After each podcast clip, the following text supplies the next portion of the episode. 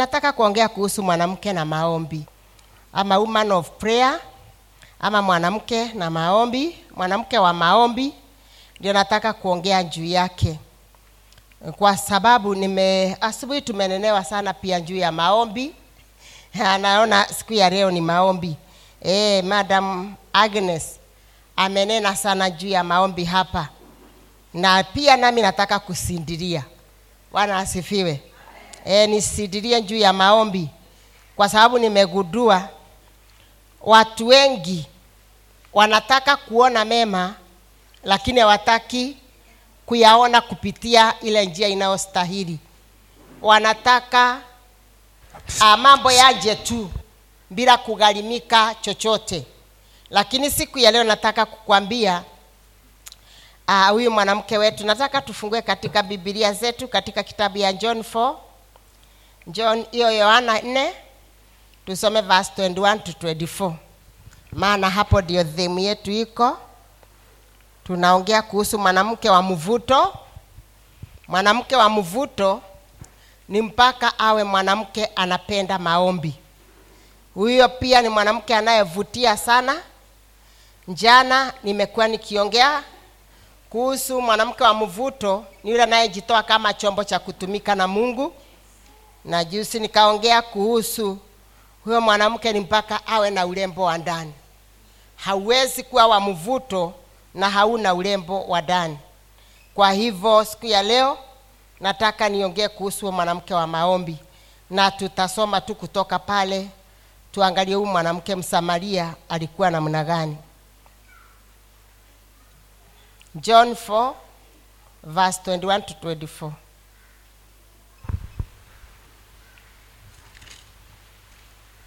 John 4:21 to 24. Tasoma. Yesu akamwambia, "Mama unisadiki. Saa inakuja ambayo hamtamwabudu Baba katika mlima huu wala kule Yerusalemu. Nanyi mnamwabudu mnaabudu msichokijua. Sisi tunaabudu tukijuacho kwa kuwa wokovu watoka kwa Wayahudi. Lakini saa inakuja nayo sasa ipo ambayo waabuduo halisi watamwabudu Baba katika roho na, kati, na, na kweli, kwa maana Baba awatafuta watu kama hao wamwabudu. Mungu ni roho, nao wamwabuduo yeye imewapasa kumwabudu katika roho na kweli. amen bwana yesu asifiwe ah, tunapoona mwanamke huyu tunashukuru hakuwa mgeni katika mambo ya kumwabudu mungu. Na kwao walikuwa wanaabudu uh, kutoka milimani. Kama vile anavyosema wanaabudu milimani wakiona pale uh, kuna hali ya, ya kumwabudu mungu. Lakini kuna neno moja tu yesu anasema na hili neno ndio linalonifurahisha. Akamwambia ya kwamba wakati unakuja wakati unakuja wamwabuduo watu watamwabudu katika roho na kweli. Kwa sababu huo ndio kuabudu mungu anakokutafuta. Wamwabuduo mungu lazima watamwabudu katika roho na katika kweli. Na ninapoangalia bwana anasema ya kwamba aa, sababu yeye ni roho lazima wale wanaomwabudu wamwabudu katika roho na wamwabudu katika kweli. Kwa hivyo tukiwa tunamwabudu huyu mungu katika roho na kweli itakuwa ni jambo la busara sana. Kwa sababu tunapokuwa watu wa maombi kuna vita tutakuwa tunapiga na tunasimaliza juu kwa juu kwa sababu sisi ni watu wa maombi. Na ninaona mwanamke huyu kwa sababu alikuwa na mbudu asichokijua mungu akaja na akajifunua kwake na akamwonyesha kuabudu kule anako kuabudu ni ma, kuabudu kunavaa kwa namna gani? Na siku ya leo pia mungu anajifunua kwetu na anatuambia wale wanaomwabudu ni mpaka wajifundishe kumwabudu katika roho na katika kweli. Kwa hivyo tunapokuwa tunawaabudu namna hiyo hao ndio mungu watu anaowatafuta wanaoabudu katika roho na katika kweli siku ya leo nimeangalia na kuona ya kwamba kuna watu wengi wanapoenda kumwabudu mungu wanamwabudu si kwa roho na katika kweli kwa sababu wanamchanganya mungu. Huku ako kwa mungu na huku ako upande mwingine. Kwa hivyo wewe ni mpaka uji, ujiunganishe na uwe utaingia kwa mungu ukiwa katika roho na katika kweli. Mungu huyu awe ni msaada wako kabisa usiangalie misanda ingine yeyote na usiangalie mahali pengine popote pa kukimbilia. Bali umkimbilie yeye ukimwangalia yeye awe jibu la maisha yako. Bwana yesu asifiwe. Lakini siku ya leo tumegawanya kule kumwabudu. Na ndio unaona kumwabudu mungu kwa watu hawana shida. Wanaweza kuwa hapa waibe na wachesee mungu kabisa warudi waizame katika maombi alafu kirundi ukimpata kule nje ni mtu aina ingine. Leo ni mpaka tubadilike. Bwana yesu asifiwe. Maana kama tutamwabudu katika roho na kweli hakika hatutavunjika moyo. Leo hii watu wengi sana wamevunjika moyo. Bwana asifiwe. Tunapowaangalia watu wengi wamevunjika moyo kanisani na wanashindwa kwani huyu mungu? Hujibu watu wakiwa wako vipi. Sababu kuna ombi lake ameomba ameomba ameomba mpaka anashindwa. Sasa niombe niombe namna gani tena? Sababu kama ni kuomba nimeomba nimefunga nimeita mbingu mbingu bado imefungika. Kwani kuna nini? Niombe lini tena? Sasa kinataka nikwambie siku ya leo ukiona maombi yako unaendelea kuyaomba na unaomba na unaomba. Tunajua maombi yana mara tatu kuna kule kujibiwa kuna kule kuambiwa ngoja na kule kuna kuambiwa hapana. Kwa hivyo maombi ni mara tatu. Maana unaweza kuomba kitu mungu angalia akikupa kwa wakati huo atakuua. Unajua kuna watu akipewa atauliwa unajua kuna mtu anaombanga pesa pesa pesa na akipewa hizo pesa anaenda anafungua biashara hata jumapili ikifika hataenda kanisani. Kwa sababu ana nini? Ana biashara na anasema siku ya jumapili hata ndio wale watenja wako kazini ndio wanakujanga. Sasa mtu kama huyo mungu akikuangalia na aone wewe uko hivyo atakwambia hakuna. Bwana asifiwe. Lakini kuna kule kuomba katika roho na kweli kwa ajili ya tatizo fulani na kwa ajili ya shida fulani na uone mungu akiingilia kati kwa sababu gani. Wewe umesimama ndani ya roho na uko pale ya kwamba kiwango cha kuwa mungu asipokutendea hauna njia ingine na hauna mahali pengine pa kwenda. Bwana asifiwe. Hauna yeyote mwingine wa kukusaidia. Na uko pale ukimwambia ni wewe tu bwana ni wewe tu nisaidie. Kwa hivyo mtu kama huyo ndiye mungu anayemtafuta anayeambudu katika roho na katika kweli. Kwa hivyo siku ya leo maombi yetu yanavaa kuwa katika roho. Nataka tu tuangalie ndio uelewe vile ninavyosema tuangalie katika first samuel. First samuel uh, chapter 1 first samuel chapter 1 ndio uweze kuelewa kile ninachosema. Vizuri tuangalie mwanamke huyu aliyekuwa na mwabudu bwana katika roho uh, na katika kweli.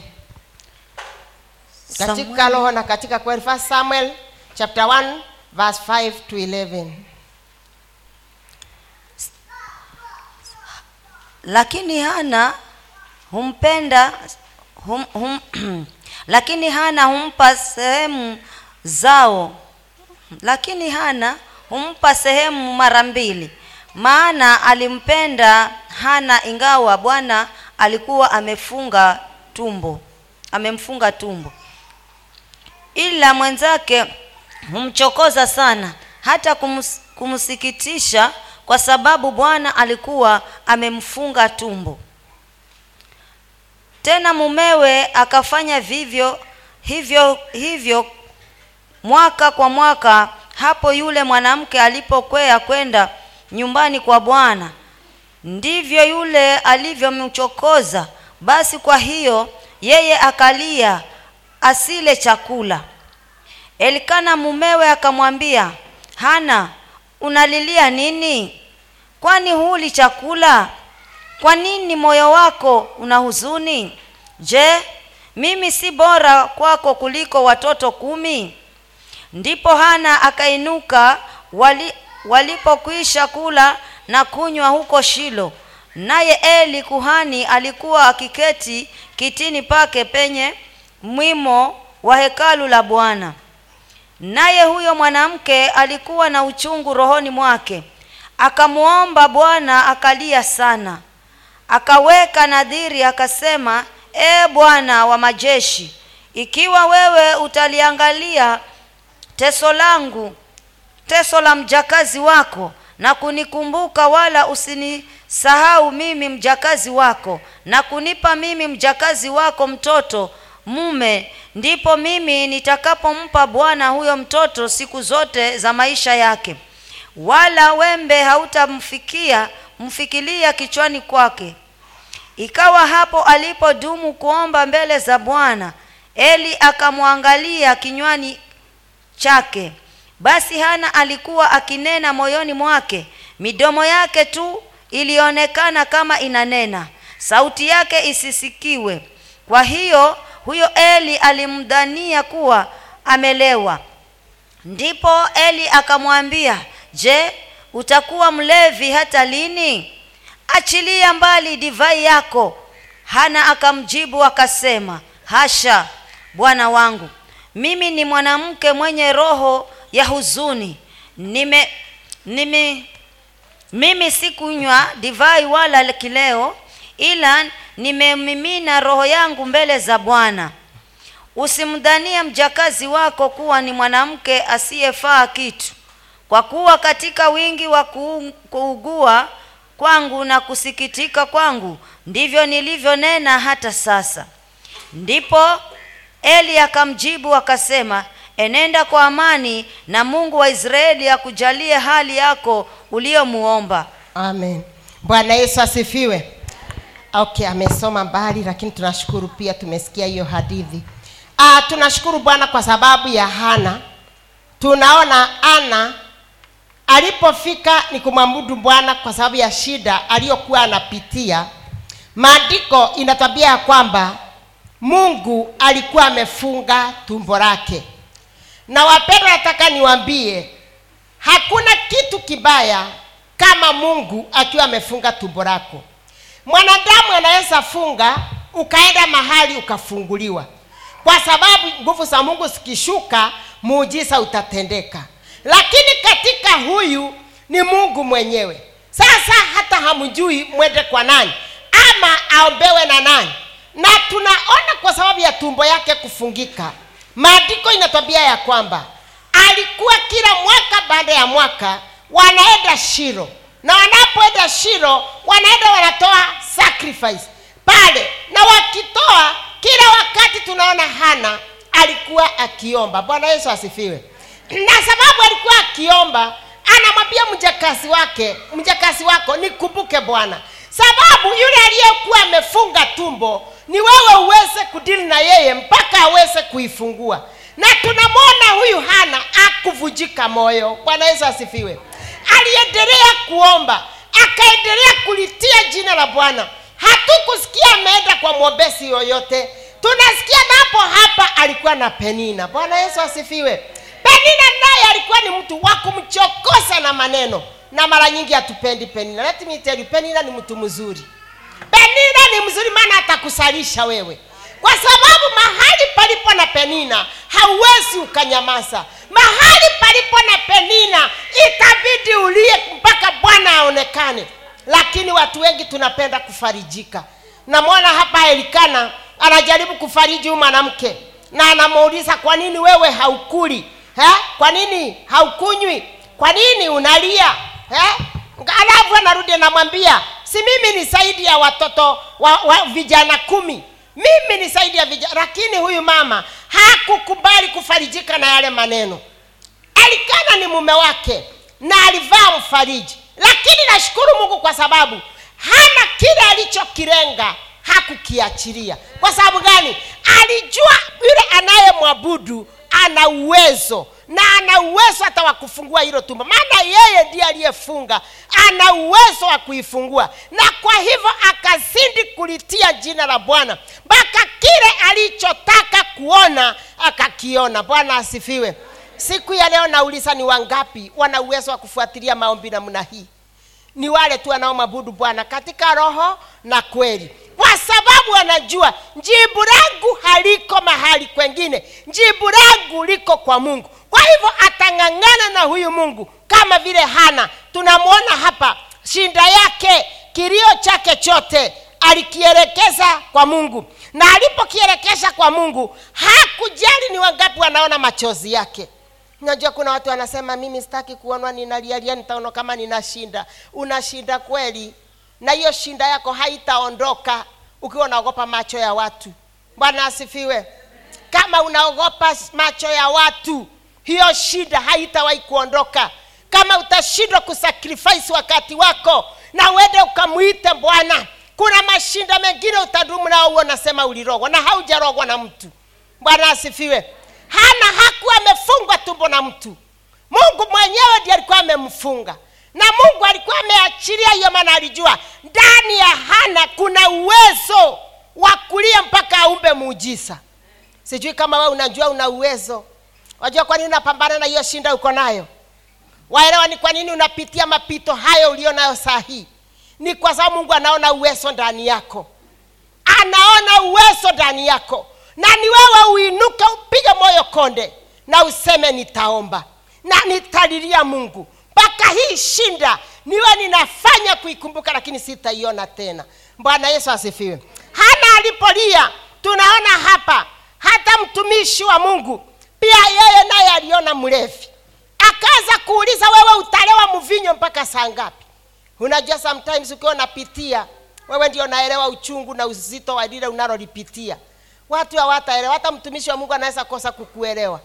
Na akikosa kukuelewa usikasirike ni kwa sababu yeye ni mwanadamu. Bwana yesu asifiwe. Lakini ukiwa na lako hakikisha unampelekea bwana. Maana ukimwabudu bwana katika roho na kweli nataka nikwambie hiyo hali yako itabadilika. Bwana asifiwe. Lakini tumekataa maombi. Tukiambiwa tufunge tunasema hatuwezi. Nani ameshawahi kufa akiwa kwa fasting? Pengine huwe ukuongozwa na roho ndio takufa lakini fasting kufunga na kuomba. Tunapokuwa watu wa maombi watu wanaoweza kuteza tumbo zao kwa ajili ya kulilia mungu maisha yetu yatanyoka. Bwana asifiwe. Nimekuja kuelewa mapepo yale tunayopigana nayo si ya kwamba yamejileta. Mungu ameyaruhusu. Kwa ayubu nani aliruhusu shetani? Nani aliruhusu shetani? Ni mungu. Na wewe kaa ukijua yale unaokubana nayo hakuna mwenye ameyaruhusu. Ni mungu. Na ameruhusu ule mzigo anajua wewe utaweza. Bwana asifiwe. Nataka tusome katika uh, katika acha nikwambie. Sijui kama ni first ama ni second.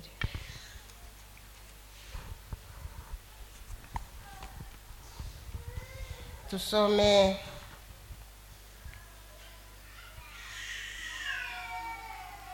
mm. tusome 1 corinthians 10 13 10 13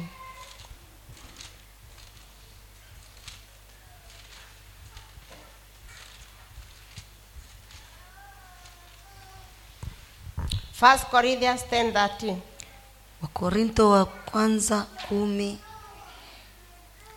kumi na tatu nasoma. Jaribu halikupati hali, haliwapati ninyi isipokuwa lililo kawaida ya wanadamu. Ila mungu ni mwaminifu ambaye hata waacha mjaribiwe kupita mwezavyo. Lakini pamoja na lile jaribu atafanya na mlango wa kutokea ili muweze kumstahimili amen. Bwana yesu asifiwe. Tunapoangalia katika vasi hii tunaona tunaambiwa ya kwamba jaribu alikutupata ila lile la kawaida ya mwanadamu. Lakini anasema mungu ni mwaminifu. Hata ruhusu tujaribiwe kiwango kile hatuwezi. Sasa nani ameliruhusu? Ni mungu. Na anasema hata ruhusu tujaribiwe vile hatuwezi.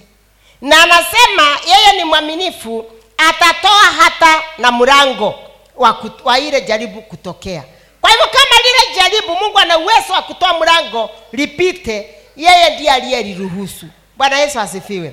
Wakati nilipoacha kuona majaribu kama yule mtu amenikosea kama ndiyo the source ama yeye ndiye chanzo nikaacha kuona vile nikasema sitaona yule mtu mara nikimwona nitamchukia. Nikawa nikiona mungu ndiye ameliruhusu maisha yangu yamepona. Bwana asifiwe.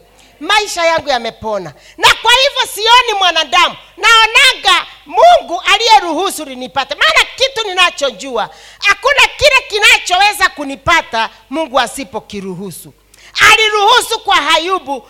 ayubu akauliwa watoto akauliwa mifugo akafanyiwa akaondolewa kila kitu. Hata afya yake ikasoroteka kwa sababu aliyefungua nafasi ile ili shetani aweze kuingia ni mungu. Kwa hivyo mungu anaporuhusu lolote aruhusu shetani aingie na majaribu tofauti tofauti tofauti. Hakikisha hautamwaibisha mungu bwana yesu asifiwe. Maana anasemekana kabla hajatuma huwa amepima. Anajua kile unaweza. Na kwa hivyo linapokuja elewa hii ni uwezo wangu. Na kwa hivyo pigana nalo mpaka uone limeondoka. Bwana asifiwe. Kwa hivyo tunapoangalia hana hana alipimwa. Akaonekana huyu akafungwa tumbo huyu. Ataifungua. Ataomba ataita bigu mpaka bigu hiyo wasi kwa ajili yake. Na maandiko inatwambia kwamba mwisho wa hana hali saa akasana si mtoto mmoja mpaka akaitwa mama wa watoto saba. Bwana yesu asifiwe. Wako wapi wa mama wa kuomba? Mpaka wasalishe kitu. Wako wapi wa mama wa kuomba? Hata kama mungu ameruhusu likupate umwombe mpaka aliondoe. Bwana asifiwe. Lakini siku ya leo tuna yale maombi tukijaribu kidogo kwa sababu tunaambudu tukichungulia njia ingine asipojibu nitaenda kwa kazo eh, nitaenda kwa nabii kazo asipo asipofanya nitaenda kwa fulani asipofanya yaani una, una njia ya kuendea. Sasa mungu naye anasema enda mpaka siku ukifika mwisho utanigeukia. Kwa hivyo hakuna haja ya tupige hiyo kichaka yote kwa sababu ya kutokumwabudu bwana katika roho na kweli imefika wakati sahihi. Tuamue kuomba na tuamue kuita mbingu. Hata kama liko lizito namna gani useme hii ni saisi yangu. Bwana asifiwe. Na tunapopiga vita nataka nikwambia ya kwamba tutashinda. Kwa hivyo changamoto yeyote inapokuja maishani mwako inaita attention ya maombi. Bwana asifiwe. Usiangalie na macho namna hii na useme nitafanya nini? Ningefanya nini? Nataka nakwambie kulikuwa na jibu. Ungelifanya nini? Ungeliomba. Bwana asifiwe. Lakini hatutaki kuomba. Hatutaki kufunga hatutaki kuomba. Hatutaki kutenga wakati na maombi. Siku moja nikafuatwa na mzee mmoja. Akaniambia anataka nimwombee na akaniambia mama hata ukiniitisha kiwango chochote cha pesa hakuna shida nitalipa. Kwa sababu kuna wakati mimi nilikuwa mgonjwa nikaenda nairobi na nikaenda nikaombewa. Nikalipa 127000 nikamuliza sababu ya maombi. Eh. na sasa unaniambia ni sasa nikuombee eh. kwa hivyo utanipa kiwango gani kile nitaitisha? Wewe kile utakachoitisha. Kamuliza kwani na pesa nyingi namna gani ya kumwaga mwaga nikamuliza na kuuliza wewe umeokoka mwanzo? Ha, bado. Hujaokoka na wataka mujiza kamwambia wacha nikwambie kama unataka kuona mujisa maishani mwako mujisa mkumbwa sana ni wa kuokoka kwanza. Akakataa. Alipokataa nikamwambia wacha nikwambie mimi hata nika, nikawa nitakuombea sihitaji chochote kwako. Maana kila bwana amenipa amenipa bure nami ninipeane bure kwa hivyo sina haja na chochote kwako. Na kama hautaki muujiza wa wokovu yesu kristo akasema mkate wa watoto hawezi kupatia umbwa. Aliona nimemtukana akakasirika na akaondoka. Na nikasema asante yesu. Sasa mimi waja kunioga na pesa ndio nikuombee upate. Nataka nikwambie usitoe pesa mahali popote ndio upokee maombi na ukiwa unatoa pesa mahali ndio upokee maombi elewa yule si mtumishi wa mungu maana yule yuko biasharani. Bwana yesu asifiwe.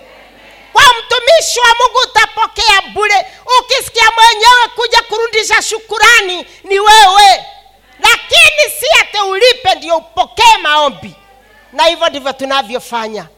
Tunaenda tukilipalipa pesa na huku yaani wewe unafikiria ukitoka pale utatoka na muujiza wako. Ole wewe. Gharimika wewe mwenyewe. Fu- kitambaa cha hekalu kinasemekana. Wakati yesu kristo alipokuwa pale msalabani kitambaa cha hekalo kilikatika. Nani? Kila mtu ajifundishe kujipeleka mbele za mungu. Hana alipelekwa na nani? Si alijipeleka mwenyewe. Na alipokea mwijiza ya kupokea. Wewe unaenda mpaka kwa nabii nabii akishindwa unaishia mpaka kwa mganga halafu kanisani humo. Ha, haya ni mambo ya kikwetu hawa. Nikauliza mwingine mbona ulinienda mpaka kwa waganga? Ha, njabo umeliombea umeliombea haliwi. Nikaona kwa mganga kuna kupona. Haya akaenda kwa mganga. Haya alipoenda kwa mganga nikamza haya ndio kapona nikamza kwa nini ukafikiria kwenda kwa mganga? Akaniambia ah wena hata maandiko inasema wakati sauri alipokuwa mungu amnenei amenyamaza alienda akatafuta mganga mchawi mganga sori si alienda kwa yule mwanamke? Si pale ndipo alienda? Akapata alipata muujiza wake. Ni sawa aliitiwa samueli si ndio? Alifufuliwa samueli kutoka kaburini na samueli akaja akamwongeresha lakini usikia maneno gani alimwongeresha alimwambia wewe unayetaka kwenda ukifufuliwa watu uongee nao.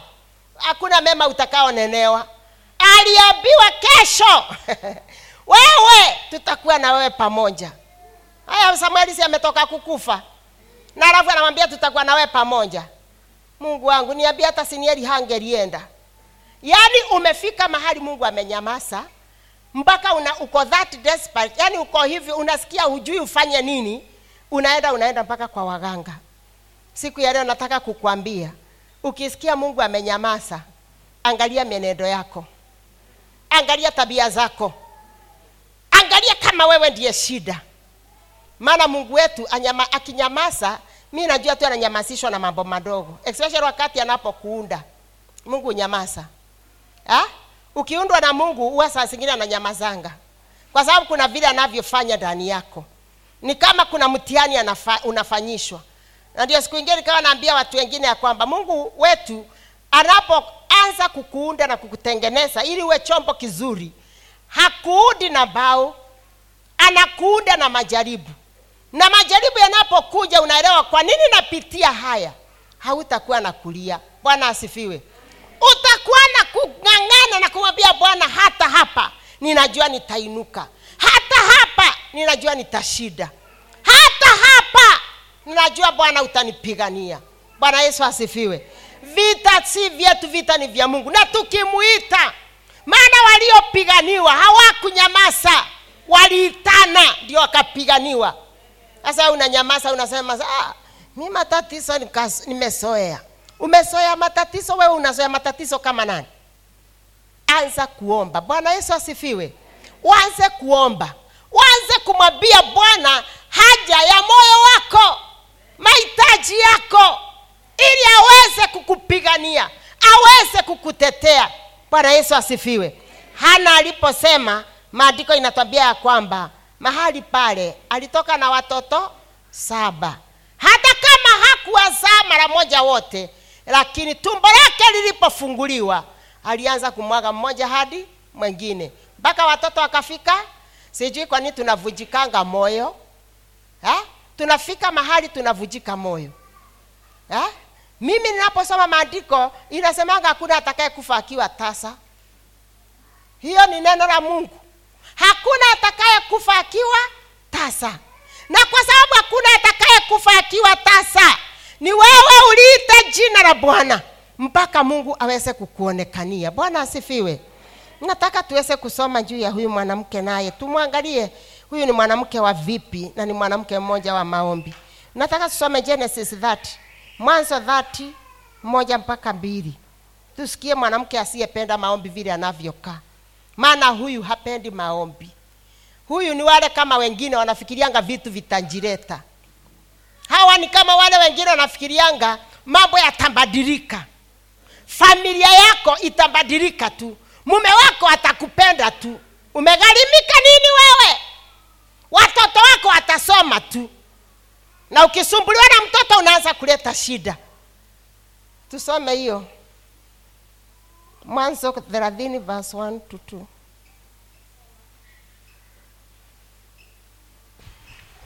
naye raheli alipoona ya kuwa hamzalii yakobo mwana raheli alimwonea ndugu yake wivu. Akamwambia yakobo nipe wana kama sivyo nitakufa mimi amen. Mbili. Uh-huh. yakobo akamghadhabikia Ra- raheli akasema je mimi ni badala ya mungu aliyekuzuilia uzao wa mimba? Amen. Bwana yesu asifiwe. Amen. tunaona hapa Le- lea anaitwa raeli. Eh? ama recho. Eh. raeli ama recho hiyo ni jina moja. Raheli naye hapa alikuwa mrembo. Si tunajuanga alikuwa mrembo mpaka yakobo alifanya miaka saba ingine hakuona shida akikimbizana na ule urembo. Lakini shinda yake hakuwa na urembo wa ndani. Bwana asifiwe. Hakuwa na urembo wa ndani.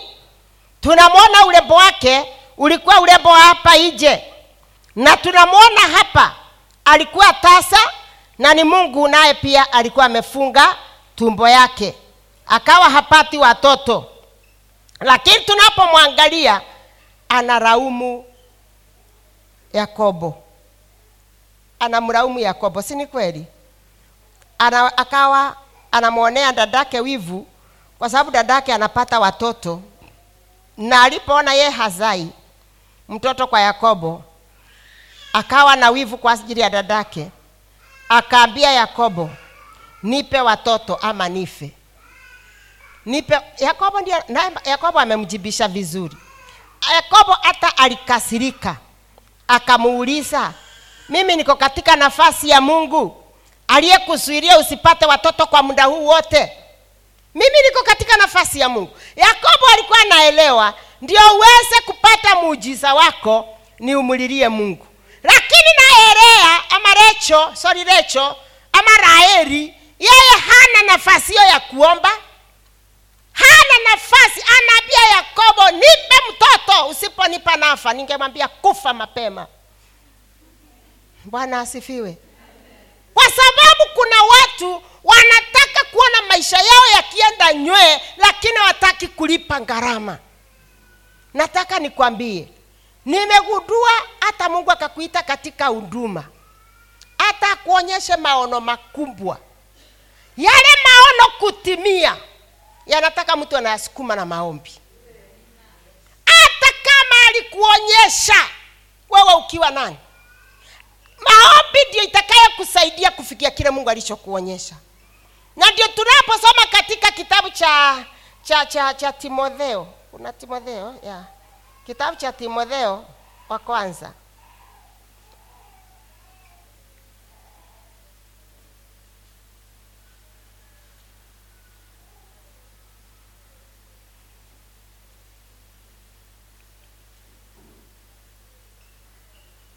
timotheo wa kwanza verse 18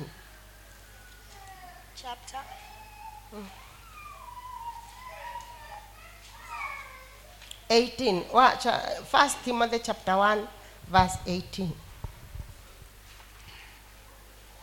tasoma.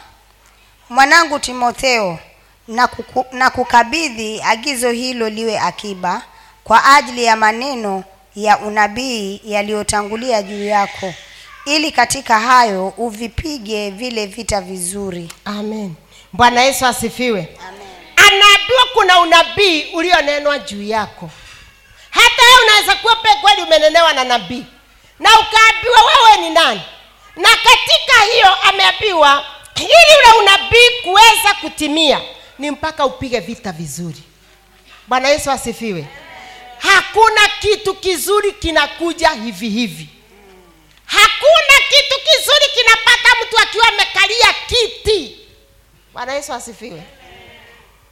Unajua ni- ni- nilikuwa navaa pete. Mama niliwekwa pete. Si uli- ulishuhudia? Lakini sahii pete hainitoshi. Kidole ni kidogo. Pete ni kumbwa lakini enzi nikiwekwa pete ilikuwa inaingia na inashika vizuri. Sahii nikivaa nifanye hivi. Utaiona hiyo mpaka nimesema kuliko nitupe pete yangu ya bei ghali.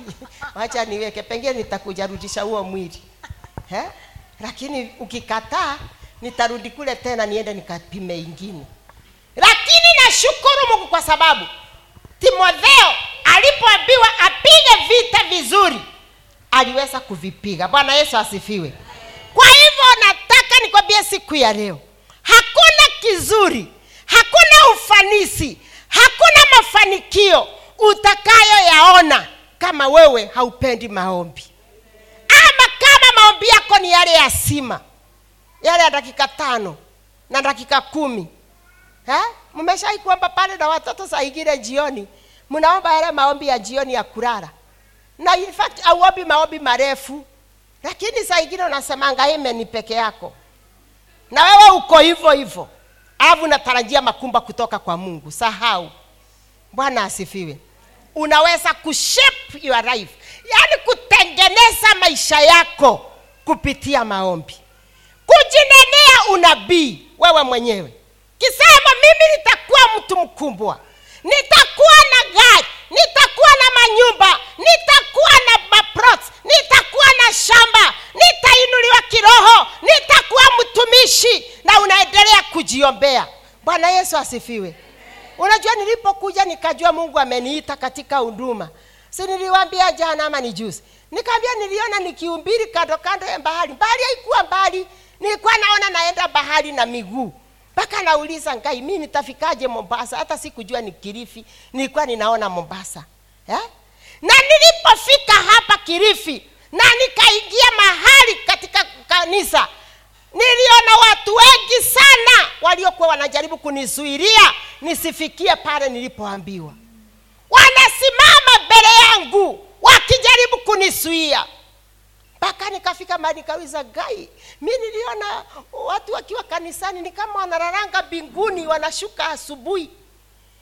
Unajua kuna unaona hawa wanaitangwa leaders unafikirianga wamechaguliwa kuwa leaders kwa sababu wanajua mungu.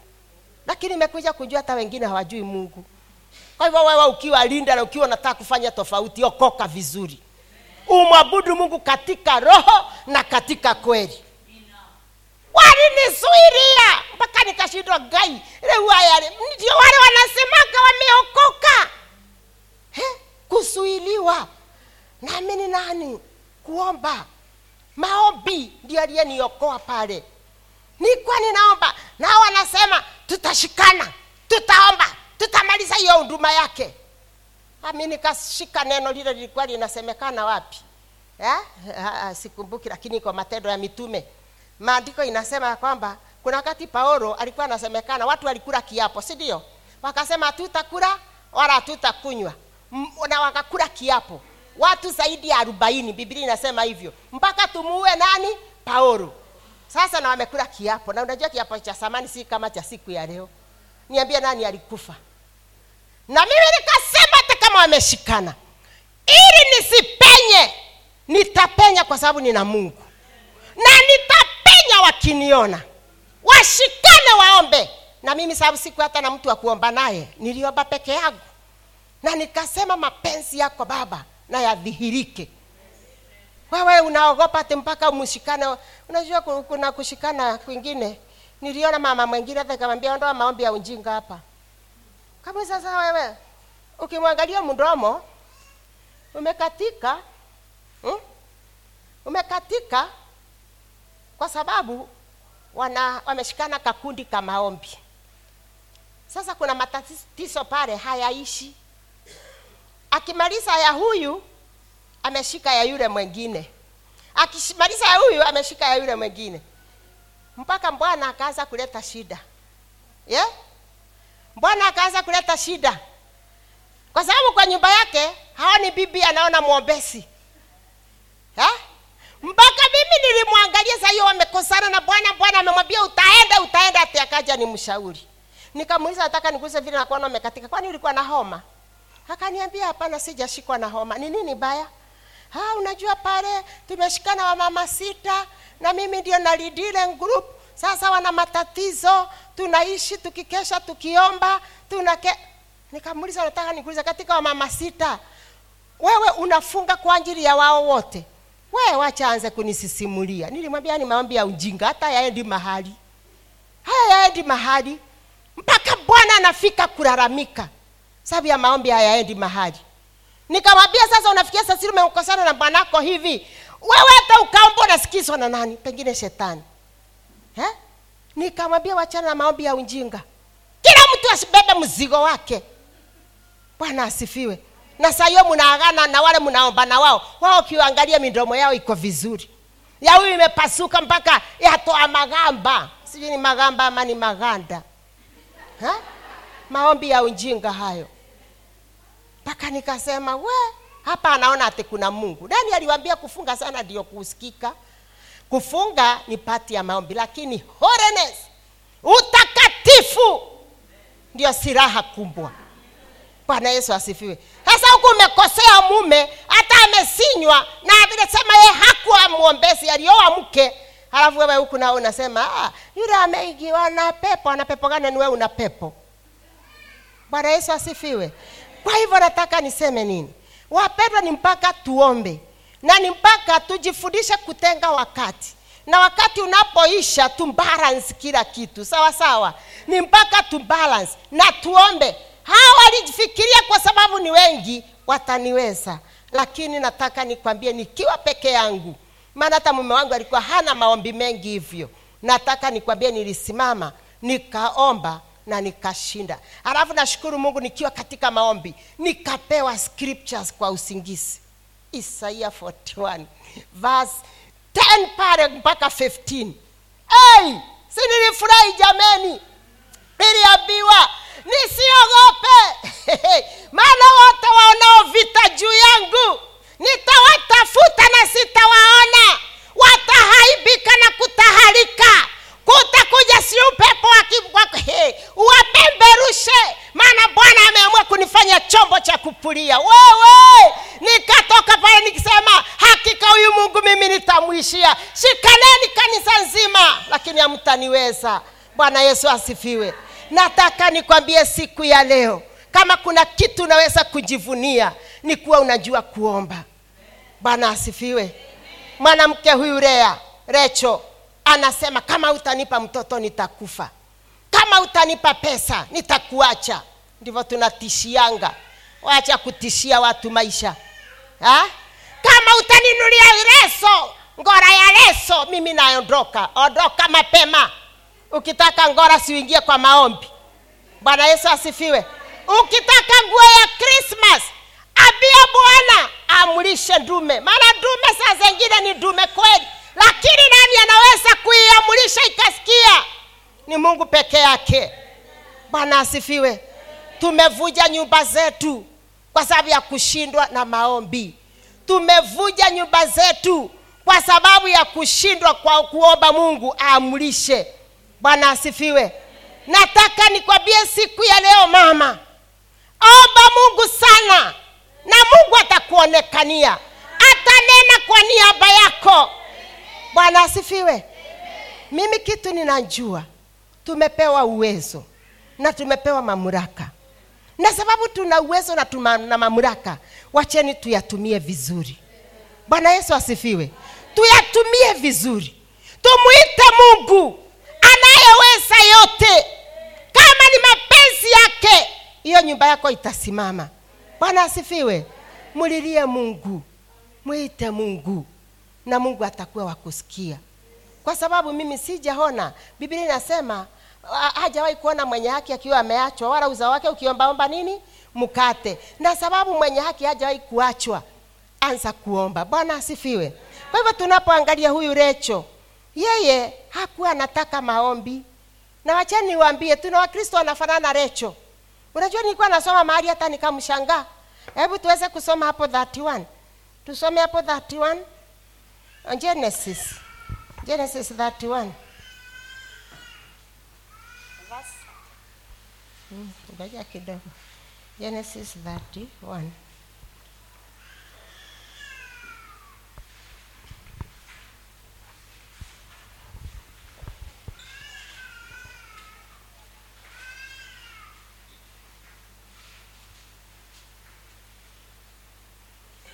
Ah, tusome pale pale 30, 33 mpaka pale 35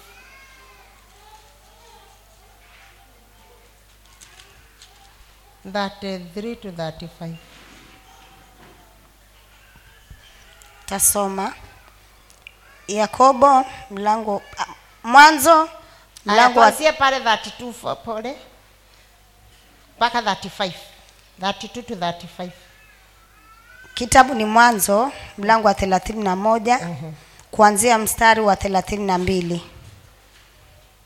Nasema awaye yote atakayekuwa taanza awaye yote atakayemwona kuwa naye miungu yako yeye asiishi. Mbele ya ndugu zetu akite, akitambue kilicho chako kwangu ukakichukue. Maana yakobo hakujua ya kwamba raheli ameiba. Labani akaingia katika hema ya yakobo na hema ya lea na hema ya vijakazi wawili wala hakuiona. Akatoka katika hema ya lea akaingia katika hema ya raheli. Basi raheli alikuwa amevitwaa vile vinyago ameviweka katika matandiko ya ngamia ikalia labani akapapasa hema yote wala hakuviona. Naye raheli akamwambia babaye bwana wangu usikasirike kwa sababu siwezi ku, kuinuka mbele yako maana nimeshikwa na mambo ya kike. Akatafuta wala hakuviona vile vinyago. Amen. Bwana yesu asifiwe. Tunamwona huyu rea rerecho sorry akiondoka kule kwa babake wakati walipokuwa sasa wanarudi katika nchi ya kanani tunamwona hapa alibeba vinyago vya babake. Sasa mniambie huyu mtu ni mtu ameokoka? Wacha kuwekanisha mungu pamoja na vinyago. Na tunamwona hapa alibeba vimiungu vya baba yake. Sasa hata nashindwa. Aliyekuwa ameshikana naye ni mtu anaabudu mungu wa kweli. Hapa napo amebeba vinyago. Nikawa nashindwa vinyago alikuwa anapelekea nani? Bwana asifiwe. Na alikuwa anasipeleka kwa nani kwani bado imani yake ilikuwa na shida gani? Vinyago ako nayo. Mnamsikia huyu rea recho sorry. Ana vinyago. Mimi sahii naomba tu, tu, tu, tufunge milango ingine tubakishe mmoja. Kwa sababu sisi sote ni wamama tuinue nguo. Hapa tukainua nguo saa hii kuna mtu anaweza kuwa na kamba ya kiunoni. Hmm? Inawezekana kuna mtu ana kamba ya kiunoni saa hii ukaenda ukigusagusa hivi utasikia kidude kina vinya vinya na bwana yesu asifiwe utasikia anaweza kuwa kuna mtu ana mungu wake hapa na sababu amemfunika na nguo anaona hakuna mtu anajua na yuko salama siku moja wewe utakunja kanisani utalikimbia na utashangaa hali- halitalitoroka na tutajua ni wewe umeangusha. Eli uachane na hiyo tabia ya kubeba vinyago kanisani. Sasa huyu ameshikana na mtu anayemwabudu mungu wa kweli na amebebana na kinyago. Alafu huku anataka mtoto. Si unasikia hata maombi yake? Nipe mtoto na kama utanipa nitakufa. Yaani si ukufange. Eh? yaani kwa nini uko hivyo? Si umlilie mungu.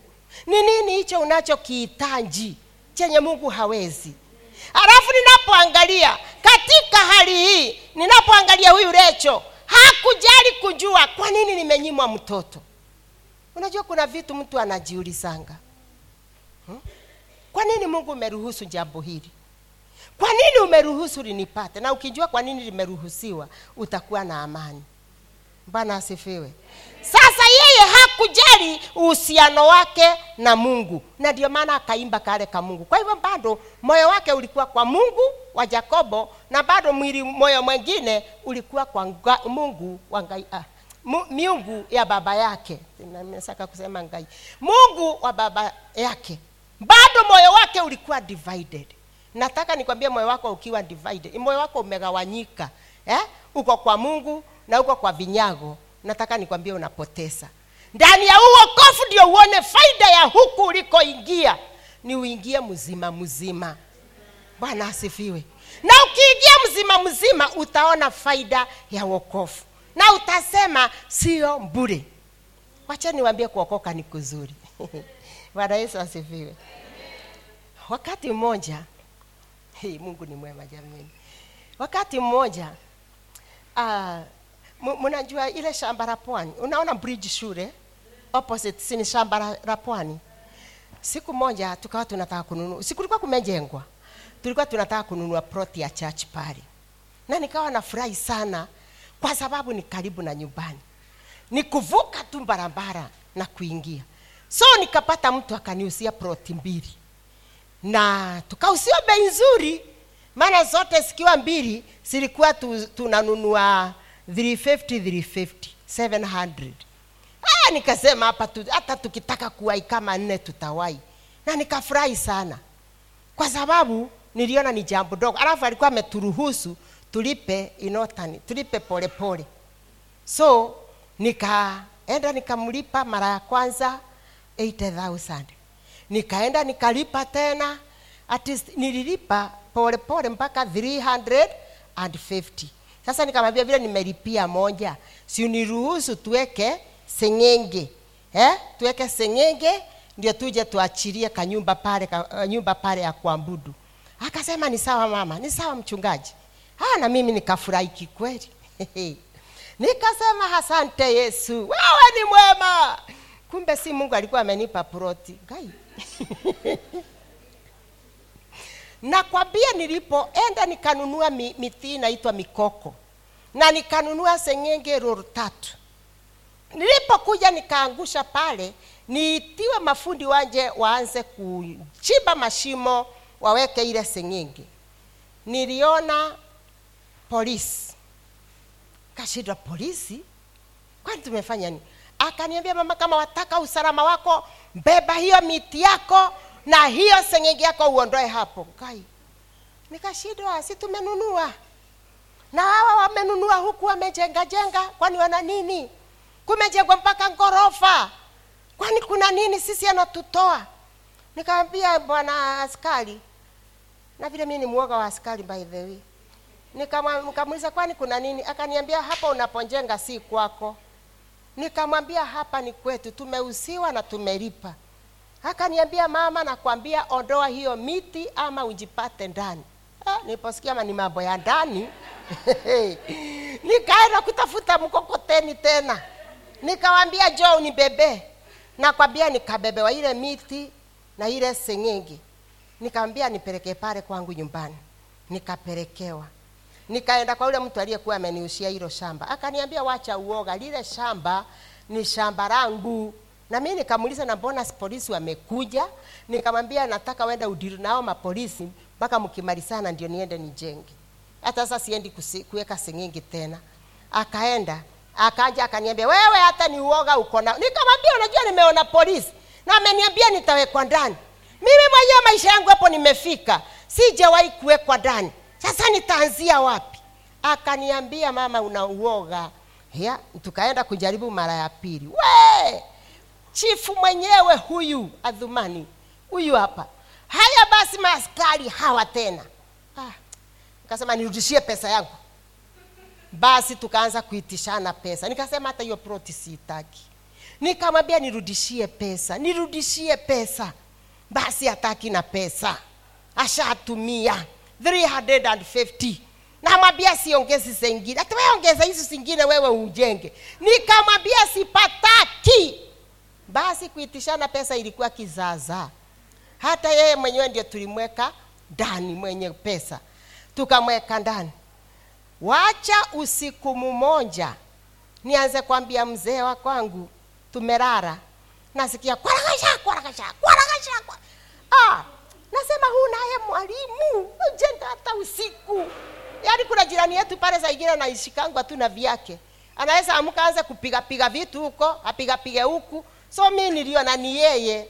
We wacha kukucha asubuhi kwenda kuangalia watu unawaona wanaenda bio unashindwa kuna nini? Ni accident ama ni nini? Hai? Nikauliza mmoja alikuwa anatoka kwa akasema ah si ni kule juu. Nyumba zote zimebomolewa.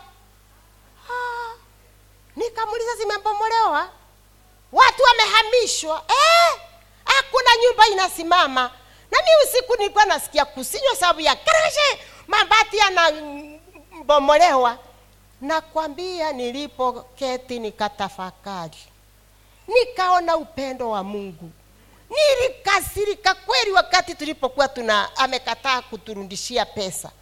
Nilika, kumbe ni mungu alikuwa anasema kanisa langu aliwezi jengwa hapa maana litakuja bomolewa. Sasa nilikuwa nashindwa ningekuwa nimejenga huko ningerudi nibebe washirika nipeleke wapi kumbe mungu kwa sababu wewe anaona vile ulivyo na anaelewa kesho yako anaweza kufanya kitu akuzuilie. Bwana yesu asifiwe. Leo hii sijui kanisa ningelipeleka wapi na sijui ningelifanya nini lakini mungu alifanya kitu mpaka akatusuilia wewe utasema nini? Kuwa mtu wa kuomba. Kuna vitu vingine utazuiliwa waanze kukasirika lakini baadaye ukielewa nini ulikuwa unazuiliwa nayo hata utainua mikono waze kusema na, nisamehe. Natubu na tubu leo hii ni- nilitubu wewe nikiwambia mungu kumbe wewe ulijua. Ulijua pale mbele pana nini? Ulielewa watakuja kuhamishwa. Ulijua watakuja kubomolewa. Na sisi baba wakati ule tulikuwa twasikia uchungu lakini kumbe ulikuwa ni ukombozi wetu. Bwana yesu asifiwe. Ukiwa mtu wa maombi hautaangukia mahali pambaya. Bwana atakuzuilia napo bwana atakulinda na mabaya yote. Fikiria watu wote waliokuwa na ngorova pale.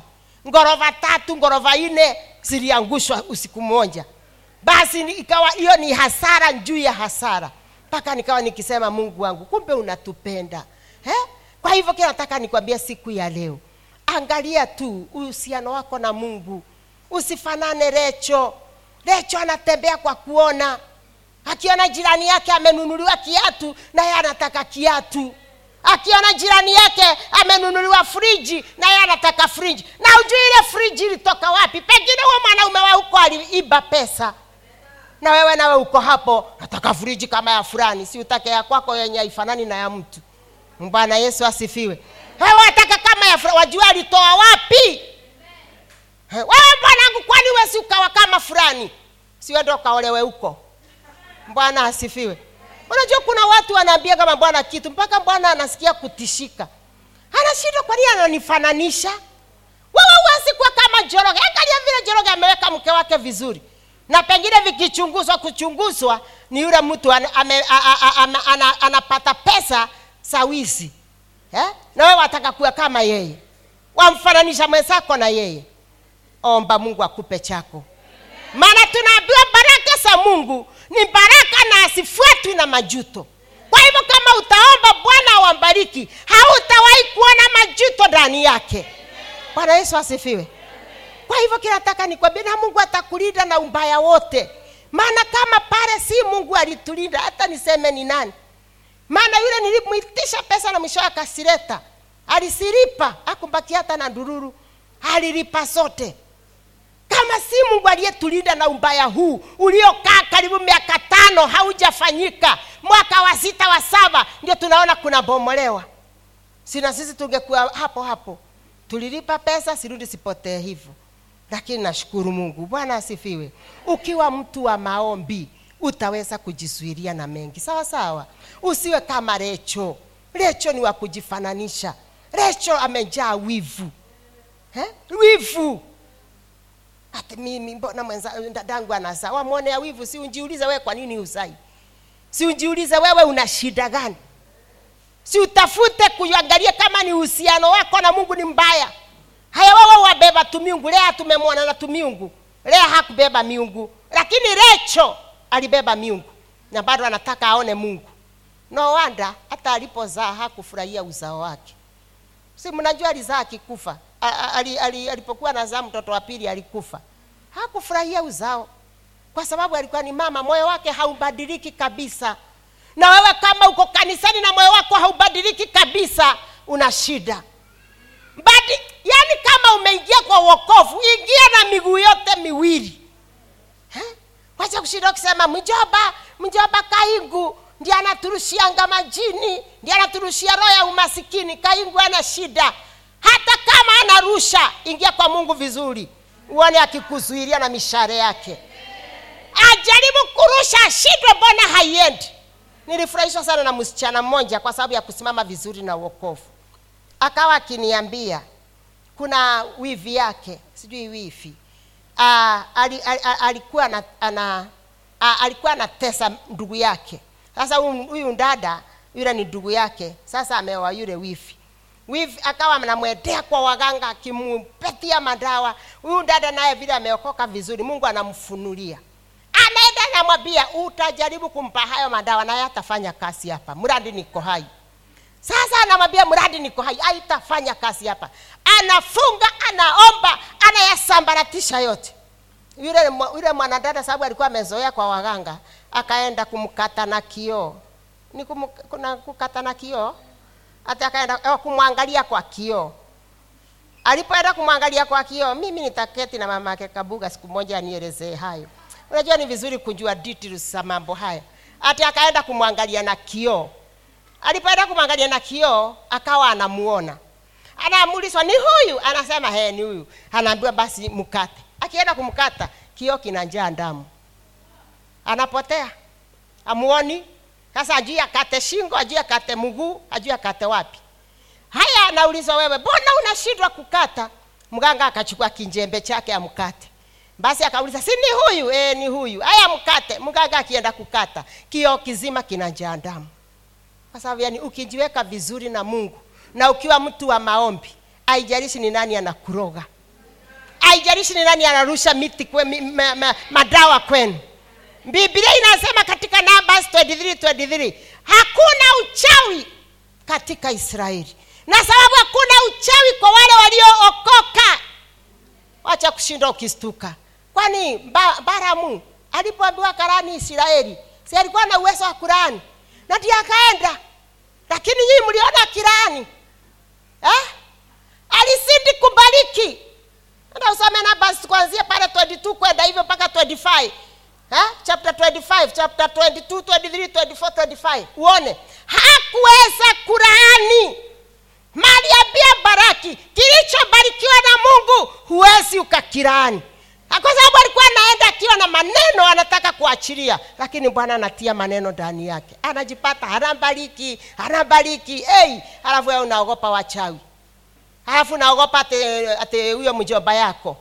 Ama unaogopa huyo babako mkumbwa sijui na baba mdogo. Sijui na nyanya awe huko awe huko unamwogopa. Nataka nikwambie kuwa mtu wa maombi ushangase mji. Bwana yesu asifiwe. Kuwa mtu wa maombi wewe. Wacha kushinda ukilialia mimi watoto wangu watasoma na nini? Mlilie mungu. Aliyekupa watoto anajua watasoma na nini. Najua kuna siku nimeombea msichana na depression. Kakambena una mapepo? Washikana depression una nini tunawasa huo mtoto wangu high school atasoma na nini? Na mtoto ako class 6 alafu unamfikiria mambo ya high school mpaka unashikwa na depression. Ah, si ni kwa sababu humwamini mungu? Bwana asifiwe. Nataka nikwambie kaa vizuri na mungu ushangae. Wacha tusome maandiko ya mwisho kwa sababu tuangalie. Twende esta sita. Esta sita tusome 10 to 13 esta sita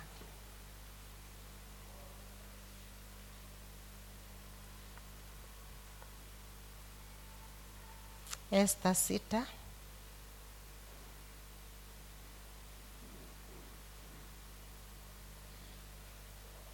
ten to thirteen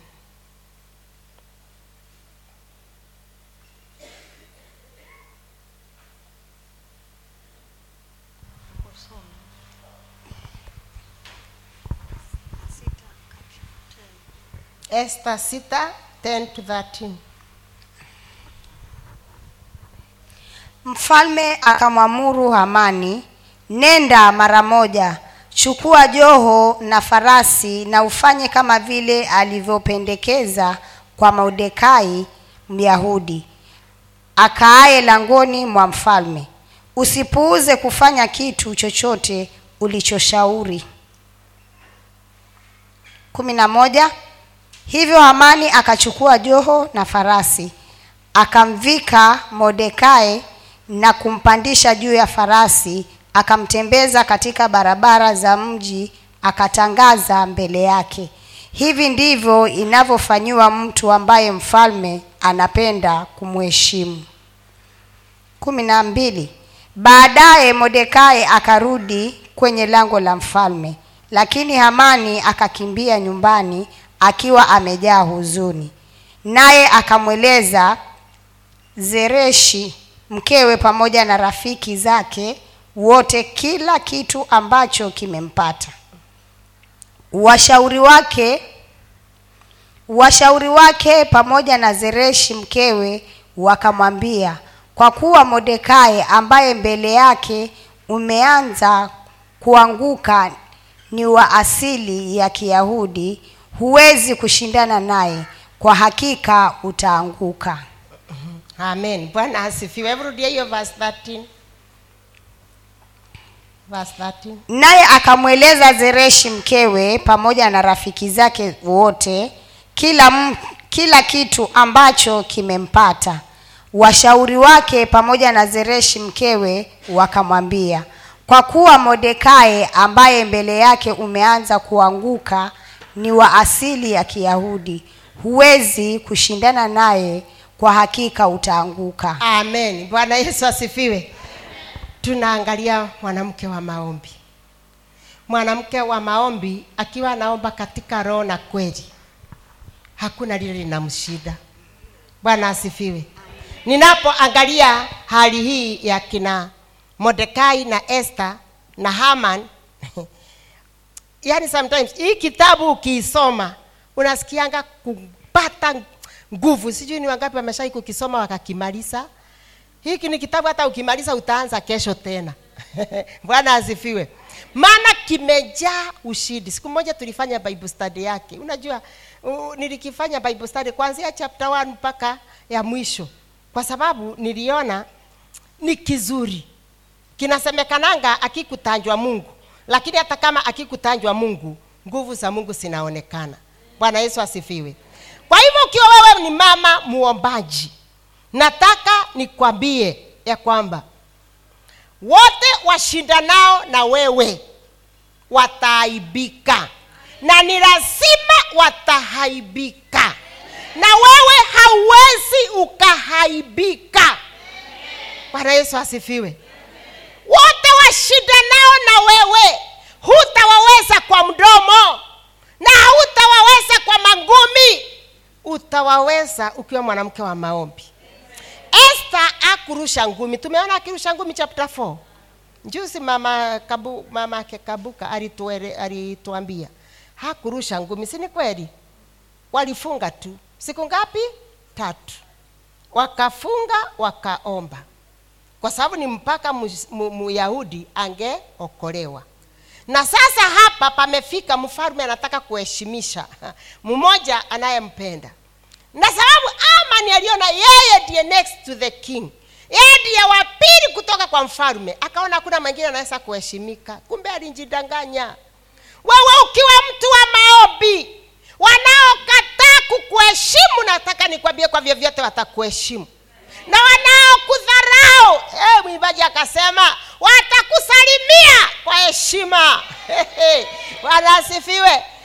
Kwa hivyo nashukuru mungu kwa sababu hapa kuna neno moja linalonifurahisha. Akiwa ni myahudi kamili akiwa ni myahudi wa kweli kuangamia lazima utaangamia. Bwana yesu asifiwe. Kwa hivyo kuna myahudi wa kweli. Na ukiwa mkristo wa kweli maadui zako lazima wataangamia. Na sio maadui peke yake. Lolote lilokushika lazima litaangamia. Bwana asifiwe. Haijalishi ni roho imekuandama. Haijalishi ni kujua tu haijui ina dili na nani. Unajua ikielewa ni nani huyu anayeshindana naye. Hey, hata heri itafute mabawa iende na mapema. Bwana asifiwe. Wewe nataka nikwambie pale umenunua shamba usipatoroke hata sababu ya huyo mganga wa hapo mchai wa hapo usipatoroke. Usipatoroke. Maana kuna yule apiganaye vita vyako. Unavaa tu kumwambia ni hapa. Anasema hata kabla haujaomba anajua unataka nini. Lakini anataka ugharimike nini? Maombi. Bwana asifiwe lakini shida yetu tunataka tutendewe hata bila kuomba tunakula sima eh? mapete yanaingia vidole hayashuki tunataka tukifunga nguo sinafungi mi nguo zangu saa zote zimeregea hata ninaona aibu hmm? hata ingine nilikuwa nimevaa hapa njara mliona nina shida nikiteremsha mshipi kwa sababu kumbe ukire, ukikonda nguo inarefuka? Nguo inarefukanga lakini si shida mi sijali. Bwana asifiwe. Nikiwa nitakonda sirefuke kwa sababu ya kutafuta mungu. Wacha sirefuke. Wacha sirefuke. Bwana asifiwe. Kwa hivyo esta na modekai wao modekai aliyekuwa amekaa rangoni imagine akibebwa na adui yao aliyekuwa ameachilia ameachilia barua anasema mwezi fulani tarehe fulani itakuwa ni siku ya kuangamia ya kuangamiza waisraeli. Akawa ametengeneza msalaba wa 75 feet wenye utakaorudikwa mordekai. Lakini angalia mtu muombaji wewe. Unaweza ni dharau wewe ukifikiria mimi ni mtu wa kawaida. Lakini wacha nikupigie magoti ushangae. Eh? wacha nikupigie magoti ushangae mimi nashukuru kwa sababu mungu wetu hana umbaguzi. Angalii sura angalii rangi. Hata angalii umetoka kwa nani. Yeye anaangalia moyo. Moyo wako ukimpendeza vyatosha bwana asifiwe. Utaomba utafunga utaita mbingu na mbingu itakuitikia. Waliona vita juu yako watahaibika. Bwana yesu asifiwe. Nilipoanza ministry pale ya deliverance nilianza kwa nyumba yangu. Kwa umefika mahali mpaka umechoka na vita. Sema naenda kuombea kwa nyumba yangu. Nikaanza ushirika wangu pale. Mtoto watoto wangu walikuwa wa- wawili mwingine alikuwa kwa tumbo. Na mmoja alikuwa ameenda form one. Maana pale kuna kamtoto nilipewa hata kama nilikuwa si kukapurania bwana asifiwe nikalikunja tu unajua kuna baraka unasindisiangiwa tu. Eh, maana mwenzake wameachana miaka tisa. Eh, hao wengine wameachana vizuri vizuri lakini hao we, nilikapata huku. Wengine wakaniambia toa toa. Mi nitoe miba. We nilimwambia aliye karuhusu kaje alikuwa na sababu. Na na mpango mzuri. Sahii kako form 2 by the way. Wale wengine wamemaliza shule. Eh? kako form 2 eh? wakati huo nikaanza kakiwa kwa tumbo. Na nikawa ninaota kabla ya kukapata. Nikawa naota nikiona nikizaa mapacha. Mpaka nasema we ate mapacha. Oh. naona nazaa mapacha.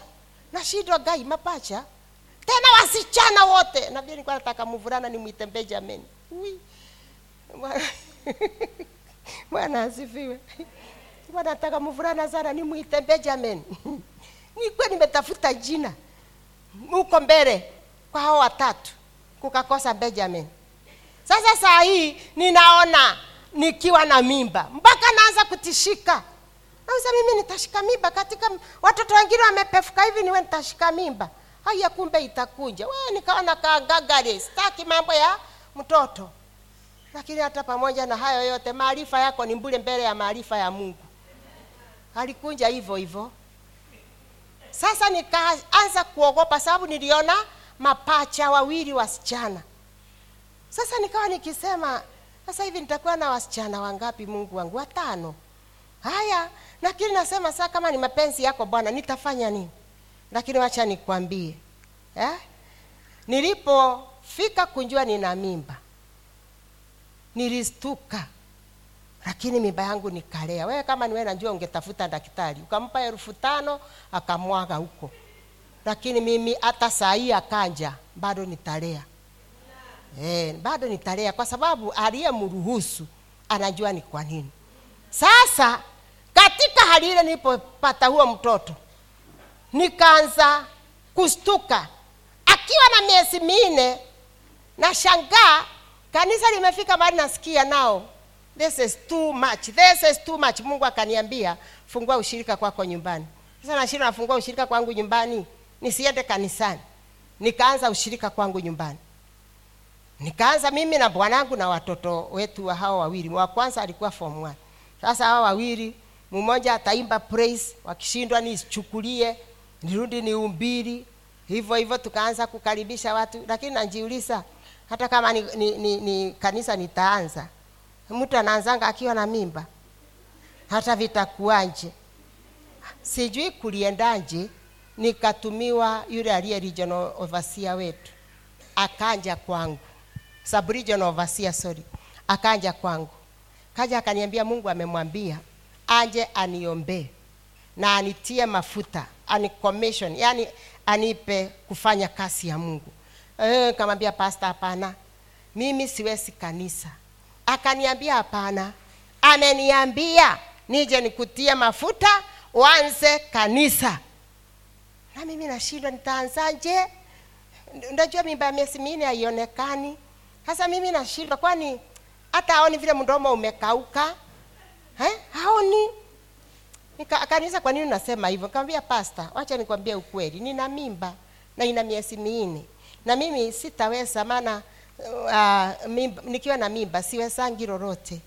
Akaniambia aliyeniamulisha mimi natii yeye lakini si wewe. Huko mbele mtasikizana. Basi nikanja na nikaombewa.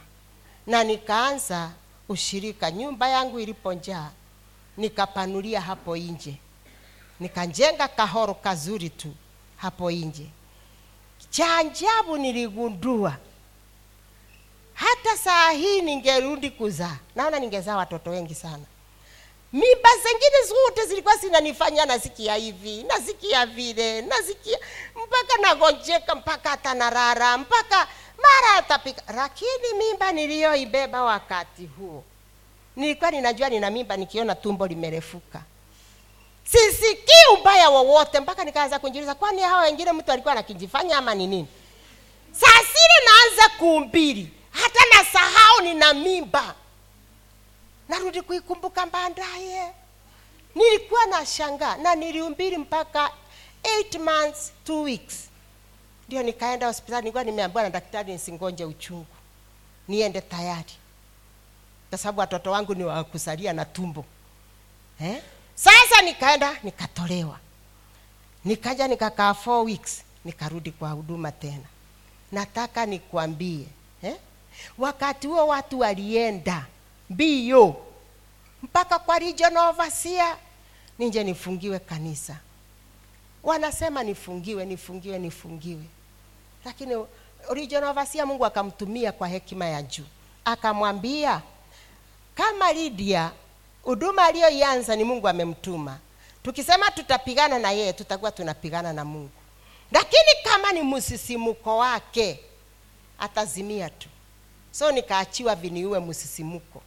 Nashukuru mpaka leo nimesimama. Bwana Yesu asifiwe. Kwa hivyo nataka nikwambie siku ya leo, ukiwa Myahudi kamili, hakuna kile kitakachokuja kukutingiza. Waliodhania mimi nitaisha, wao ndio waliisha. Bwana asifiwe. Kwa hivyo Mordekai huyu naye aliyedhania atamaliza ama, ama ni aliyefikiria atamaliza Mordekai, yeye ndiye aliyemalizwa. Kwa hivyo hata wewe upiganaye vita na mwenzako eh, utaki kumwona eh?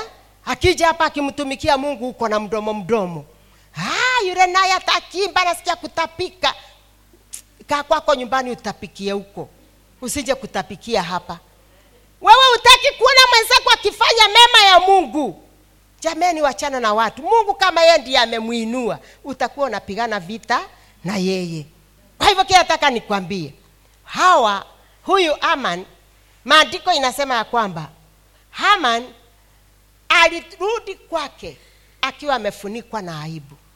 Kwa hivyo wote watakaokuwa wanapigana na wewe na umeamua kuwa Mkristo wa kweli, watakuwa wanafunikwa na aibu siku zote. Wanashindwa, huyu ni nini baya na yeye? Mbona hatumwezi? mbona twamtafuta hatumumpati kwa hivyo ukiwa mlegevu wa maombi nataka nikwambie watakuwa wakirusha hata kakobora kadogo kasha kupata. Mapepo hayo majini. Unajua siku hizi majini ni kama ndio the order of the day. Mpaka mwanaume anarushiwa majini ya kisasi. Ah, kashinda majini ya kisasi. Yamekalia wapi? Eh? ana kisasi chenye? Oh, kamari kamari. Njo kuno Una hey. nukaomba majini yakatoka. Sahii naongea na wewe majini yalitoka. Kwa hivyo anarushiwa haya ya kizazi ndio azizae si hapa wivu iliyoko roho ya wivu. Na nyinyi mnayeomba ombeni hii roho hii roho kuna msichana mmoja alikuja akaniambia mama kule kwetu hatuwezi weka nyumba milango. Maana ukiweka milango wajabomolewa ukiitwa mchawi. Kwa sababu anataka uweke makaja ni makaja. Makaja yale ya mnasi. Eh? e, unasimamisha hapo mlangoni. Ate ndio mlango. Ndio akisikia kuingia anaingia tu. Akisikia kuwamenya anawamenya tu. Eh? kwa sababu ana nafasi. Nataka nikwambie ningekuwa huko ningejenga ya mawe na niweke milango ya chuma na niweke nione wakiniroga wangejaribu uchawi wao hawangeniweza. Kwa sababu gani? Nimeamua kumwabudu mungu katika roho na kweli. Bwana yesu asifiwe. Kwa hivyo siku ya leo wewe umeamua kuingia kwa mungu. Ingia vizuri. Na wewe umeamua kuingia na miguu miwili. Ole wako maana kuteseka ni wewe. Hawa wayahudi kamili walipoingia na miguu yote miwili hata kama hamani alikuwa mwenyeji wa ile nchi akuweza hao wageni bwana asifiwe. Naangalia sana maandiko. Watu wote waliopitishwa katika mioto mikali akina danieli walirushwa wapi? Kwa tundu la simba. Unasikia waliliwa na simba? Ukiwa mtu wa kuomba mungu atakuzuilia na mabaya yote. Angalia akina Shadrach, Meshach na Abednego. Moto wanaorushwa, wale wanaowarusha ndio wanateketea, lakini wao waliozama humo ndani hawateketei. Kwa sababu gani? Kuna ni watu wa maombi. Sometimes Mungu anaruhusu mpaka urushwe kwa moto ndio akuoko akuokoe. Kwa hivyo katika huo moto unaopitia uko ndani, endelea kuliita jina la Bwana, kwa sababu ukiendelea kuliita hautahaibika lakini ukiwa mlegefu wa maombi nakwambia utakuwa unarushiwa hata tusiraha tudogo tudogo na tunakuja tunakuweza kwa hivyo siku ya leo nataka nikwambia ya kwamba wewe ni mtu mungu amesimama pamoja na wewe. Na upande wa mungu haushidwi. Bwana yesu asifiwe. Kuna siku moja nilikuwa na tafakari neno moja linasema iko uh, i think ni luka 8 verse 12 inasema uh, inasema mimi ni nuru ya ulimwengu na wote wanitafutao wote wanifuatao hawataona giza. Eh? hawataona giza. Nikawa nikishindwa kwa nini tunaona giza nikaangalia nikaona kuna shida moja. Tuangalie vile tunavyomfuata. Kwa sababu hatuvai kuona nini? Giza. Hata kama ni giza ni mahali pa kufanya nini? Kupitia. Lakini si mahali pa kudumu. Tunaelewana? Kwa hivyo kinataka nikwambia siku ya leo. Unapokuwa mama wa maombi nataka kukwambia ya kwamba ni mpaka ujue jambo la kwanza. Maana uki- uki- ukiwa mtu wa maombi jua ya kwamba mungu ni mwaminifu. God is ever faithful. Ukijua god is ever faithful hautastuka na jambo lolote. Bwana asifiwe. Hautatishika na jambo lolote. Na jambo lingine unavaa kujua ni kwamba uh, don't seek people to understand you. Usitake watu wakuelewe. Don't seek people to understand you. Wakati wote utakapotafuta watu wakuelewe watanionaje watanielewanje eh? Wata, watasema nini? Nataka nikwambie umempa shetani mlango. Wakati huu ni uinuke ni uinuke uwe mtu wa kusimama na nyumba yako. Nataka nikwambie unaona hata uhusiano wako na bwanako haufurahishi kila mtu. Haufurahishi hata mnaelewana na bwanako. Haufurahishi kila mtu. Maisha yako kupanuka hayafurahishi kila mtu. Na wewe usiposimama na nyumba yako uiombee. Wakirusha makombora yao wewe utakuwa mmoja wa kuudia na utalia sana. Bwana yesu asifiwe. Kwa hivyo kinataka nikwambie ah, mungu hawezi kukuaibisha. Kwa hivyo kitu chengine cha mwisho never deal with people but deal with god never deal with people deal with god. Usiwahi kushindana na watu ama kung'ang'ana na watu ng'ang'ana na mungu. Unapoona mambo hayaendi ng'ang'ana na mungu acha kung'ang'ana na watu. Eh? na ndio maana huwa ninasikianga kusinywa mtu akija akikwambia ah, sisi tumerogwa mumerogwa na nani? Na unajua umerogwa si ungeenda ukajirogora? Sasa wewe ujirogori lakini unashinda kusema tumerogwa tu- after kurogwa hatua ingine unachukua after kurogwa. Mimi nilipojua tuna jirani mmoja alikuwa tutakii mema tukiwa watoto. Hata anasema nitasaa nikiwa class 7 hey! Najua mi ndio nilifunga 7 ile ya mwisho. Hiyo ya mwisho nilienda nikifunga kila darasa. Nilipotoka 7 8 ikaingia. Yeah, mi si, si wa 844 kwa hivyo bado nimekula chumvi. Haya bwana asifiwe. Sasa huyo mama akawa natutabiria mabaya anasema nitazaa nitazaa maana nilikuwa first born kwetu. Lakini nataka nikwambie nisema sitaifurahisha macho ya adui. Na nikasema nitajikana na yote. Nione huyo mtoto anayeshinda akitabiri atatoa wapi. Eh? wewe unajua vizuri kuna watu wanaonena kinyume na wewe. Lakini badala hata ya kuomba unawachukia. Hiyo si suluhisho. Ni mpaka tuombe. Don't deal with the people mimi napenda sana penina wangu.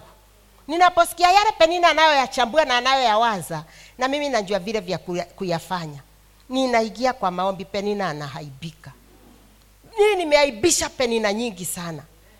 Na ninashukuru bwana kwa sababu si ya kwamba ni mkubwa sana hapana. Lakini hivyo nilivyo ninajua nikiwa na utakatifu. Maana biblia inasema katika saburi ni 34 verse 19 inasema mateso ya wenye haki ni mengi lakini bwana huwakomboa na yote. Mateso ya wenye haki. Kwa hivyo ni mpaka kitu cha kwanza niwe mwenye haki. Nikiwa mwenye haki bwana atanikomboa na yote. Kwa hivyo sijali ni mangapi yananikujia. Bwana asifiwe. Sijali ni mangapi yanapambana na mimi. Yawe ni, yapi ama yapi. Nataka tu niwe mwenye haki. Alafu niombe mungu atanisikia. Bwana yesu asifiwe. Sijui kama wewe umekuwa na vita vya aina gani eh? unajua ukijaza moyo hasira mungu asikii moyo wa hasira. Ukijaza moyo kulipisha kisasi eh? mama hapa alikuwa anatuambia kusamehe. Hey, nikawa nikisema vile mwimbaji alisema kusamehe ni jambo ngumu. Na yahitaji neema. Hata mimi nilisema hivyo hivyo.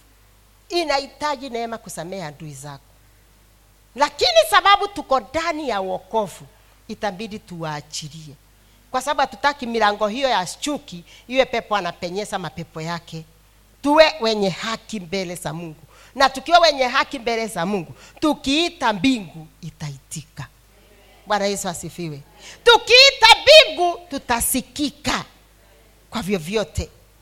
Haijalishi ni kundi linafananaje linakuja kinyume na wewe. Bwana atakupigania bwana yesu asifiwe. Tusimame mbele za uwepo wa mungu.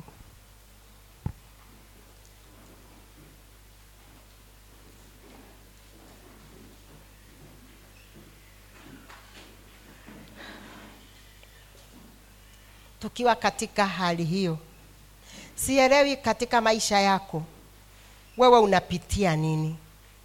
Na sielewi ni ni wangapi wamepanga njama kupigana na wewe. Nataka nikwambie wapiganao na wewe ukiwa mtu wa maombi utawatafuta na utawahi kuwaona. Na mimi nakuhakikishia hiyo hautawahi kuwaona. Watapanga jama zao mungu naye anasisambaratisha. Maana saburi 35 verse 1 inasema bwana atateta na wale wanaoteta nasi na atapigana na wale wanaopigana nasi kama atatupigania na atateta nao. Unajua kuna wengine anateta nao juu kwa juu hata huwajui. Hata hao unaoteta nao unao unaowajua nataka nikwambie kuna mungu mwenye anasema atapigana nao.